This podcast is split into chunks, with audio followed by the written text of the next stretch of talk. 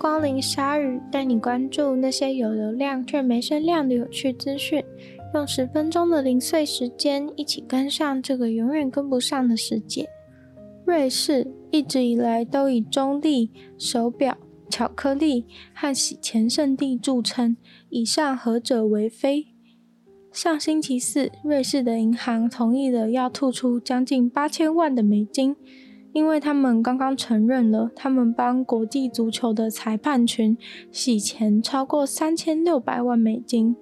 这次出事的是瑞士的第三大银行 Julius Baer，不确定是不是这样念。总之，他们会付四千三百三十万的罚款，当然还要没收原本洗钱的那三千六百四十万。以上的价格都是美金计价，所以金额是非常的庞大。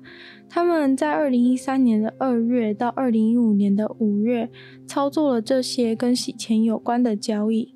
瑞士的法务部表示，这间银行把钱洗进美国，来遮掩这些款项的本质，促进了这场骗局。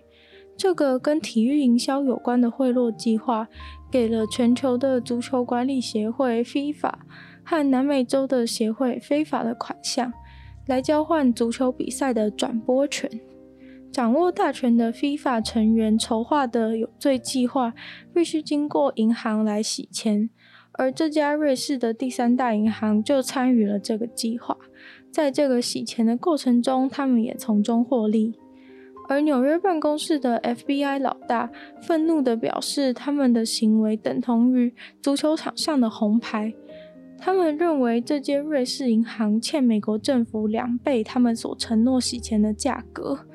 其实，银行的从业人员涉入这种犯罪案件，并作为犯罪案件当中输送金钱的导管，会完全破坏了他们的专业可信度，以至于影响到整个金融系统的健康。参与这场犯罪的银行家也认罪了，被判了三年缓刑。而 FIFA 其实几十年来都被外界认为是充满腐败的形象。这次逮捕了很多人，但是文化似乎不会有什么改变。最近在加拿大的一件大事，大概就是这个发现大量孩童残骸的案件。这些残骸总共有两百一十五个，全部被埋在加拿大一所给原住民读的小学里面。这些原住民小孩的残骸上周透过可以穿透地板的雷达侦测而被发现。这是一个无法言喻的失去。这些孩童残骸当中，甚至有的只有三岁。这些孩童的死本来就是一个悲剧，但是更骇人的是，这两百一十五个死亡，甚至在历史上的记录从来没有出现过。这些孩童的死连新闻都上不了，就这样被埋进了土里。这间学校位于温哥华三百五十公里的地方。是当时最大的印第安人小学。在十九世纪和二十世纪，他们会把各处的印第安小孩集中在一起，送去这种印第安人小学，实施种族隔离的政策。不过，当时就知道的事情是，有非常大量的印第安小孩去了学校以后，就再也没有回家过。这些印第安小学系统的糟糕历史。目前已经因为一些法律诉讼而成立了相关的组织进行深入调查。根据已知的统计，已经被确定在学校被杀死的小孩就有超过四千一百多人。现在相关组织直接着手去接触那些曾受到影响的印第安人，希望能够进一步得知当年那些被送走后消失的小孩的真相。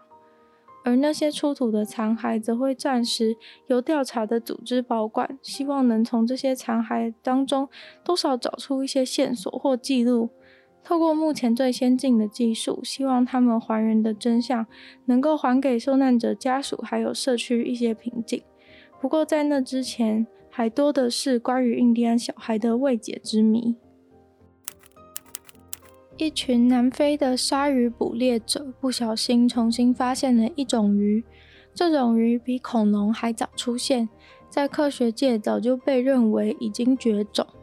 这种有四只脚的化石鱼，大家都称为枪击鱼。根据非营利环境保育团体所述，最近就在马达加斯加的沿岸西印度洋里面找到了活着的远古枪击鱼。会发现枪击鱼，一部分要感谢渔夫们使用的柳刺网。在这些鲨鱼捕猎者持续为了鱼翅而猎捕鲨鱼的时候，他们使用的高科技深海渔网能够触及枪击鱼所生活的地方，大概是在水面下一百多公尺的深度。枪击鱼的历史要回归到四亿两千年前，一直被认为在一九三八年的时候就已经绝种了。科学家现在看着它们活生生的摆动着它们的八个鱼鳍，真的感到非常的惊讶。不过，虽然是因为抓鲨鱼的流刺网才会找到失踪的枪击鱼，这些流刺网同时也正威胁着这些枪击鱼。因为流刺网的面积非常大，又可以下到很深海的地方，所以一旦枪击鱼大量的撞上了流刺网，可能又要面临种族史上的第二次灭亡。光是看看目前为止流刺网意外抓到的枪击鱼数量，就知道不妙了。根据这次对枪击鱼的调查，马达加斯加应该就是枪击鱼各个亚种分布的中心。虽然很多国外的研究人员已经开始担心枪击鱼会被猎捕和走私，但是马达加斯加政府的海洋研究员似乎却完全不担心。他们认为这种大家完全不熟悉又长得很奇怪的鱼，大家应该不会想要去抓，因为觉得有点害怕吧。不过，依据我个人对人类行为的观察，应该绝对会抓吧。世界上应该没有任何一种生物可以逃得过人类的魔掌。这次当然也有点难过，是为了猎捕鲨鱼才发现枪击鱼的存在。也许一种生物最大的幸福，其实就是不要被人类发现吧。大家家里的盐巴，在台湾潮湿的气候之下，应该很难维持着粒粒分明的完美状态吧？每次盐变得一块一块，都会莫名让我觉得有点恶心。但是大家有发生过家里的糖结块的状况过吗？我好像是没有看过我家的二号白砂糖结块，但有看过红糖结块。日本的电视节目就跟大家分享了盐跟糖结块的现象，其实是完全相反的。盐的话，的确是因为潮湿的关系，所以结块。如果有确实注意湿度的话，盐结块的情形就会马上改善。但是糖的话，却不是这样一回事。据说日本人常常有明明好好注意湿气，但糖还是结块的困扰。但其中真正的原因是，糖太干燥的话，也会容易结块。糖的结晶周围其实有一些成分会避免结晶粘在一起，当太过干燥的时候，就会使这些成分失去作用，于是糖就都粘在一起了。所以保存糖的时候，太湿也不行，太干也不行，要给予它适当的湿度。把过于干燥的糖恢复原状的方法也是有的，不过绝对不是直接对它泼水，因为这样糖又会融化了。可以拿一张厨房纸巾沾水后拧干，再把它覆盖在装砂糖的盒子上，放置一个晚上就行了。也有人说，可以在放砂糖的盒子里面放一块吐司，这样砂糖就会把吐司的湿气吸过去。不过不知道会不会染上吐司的怪味道就是了，而且忘记拿出来的话，也会变得非常的可怕。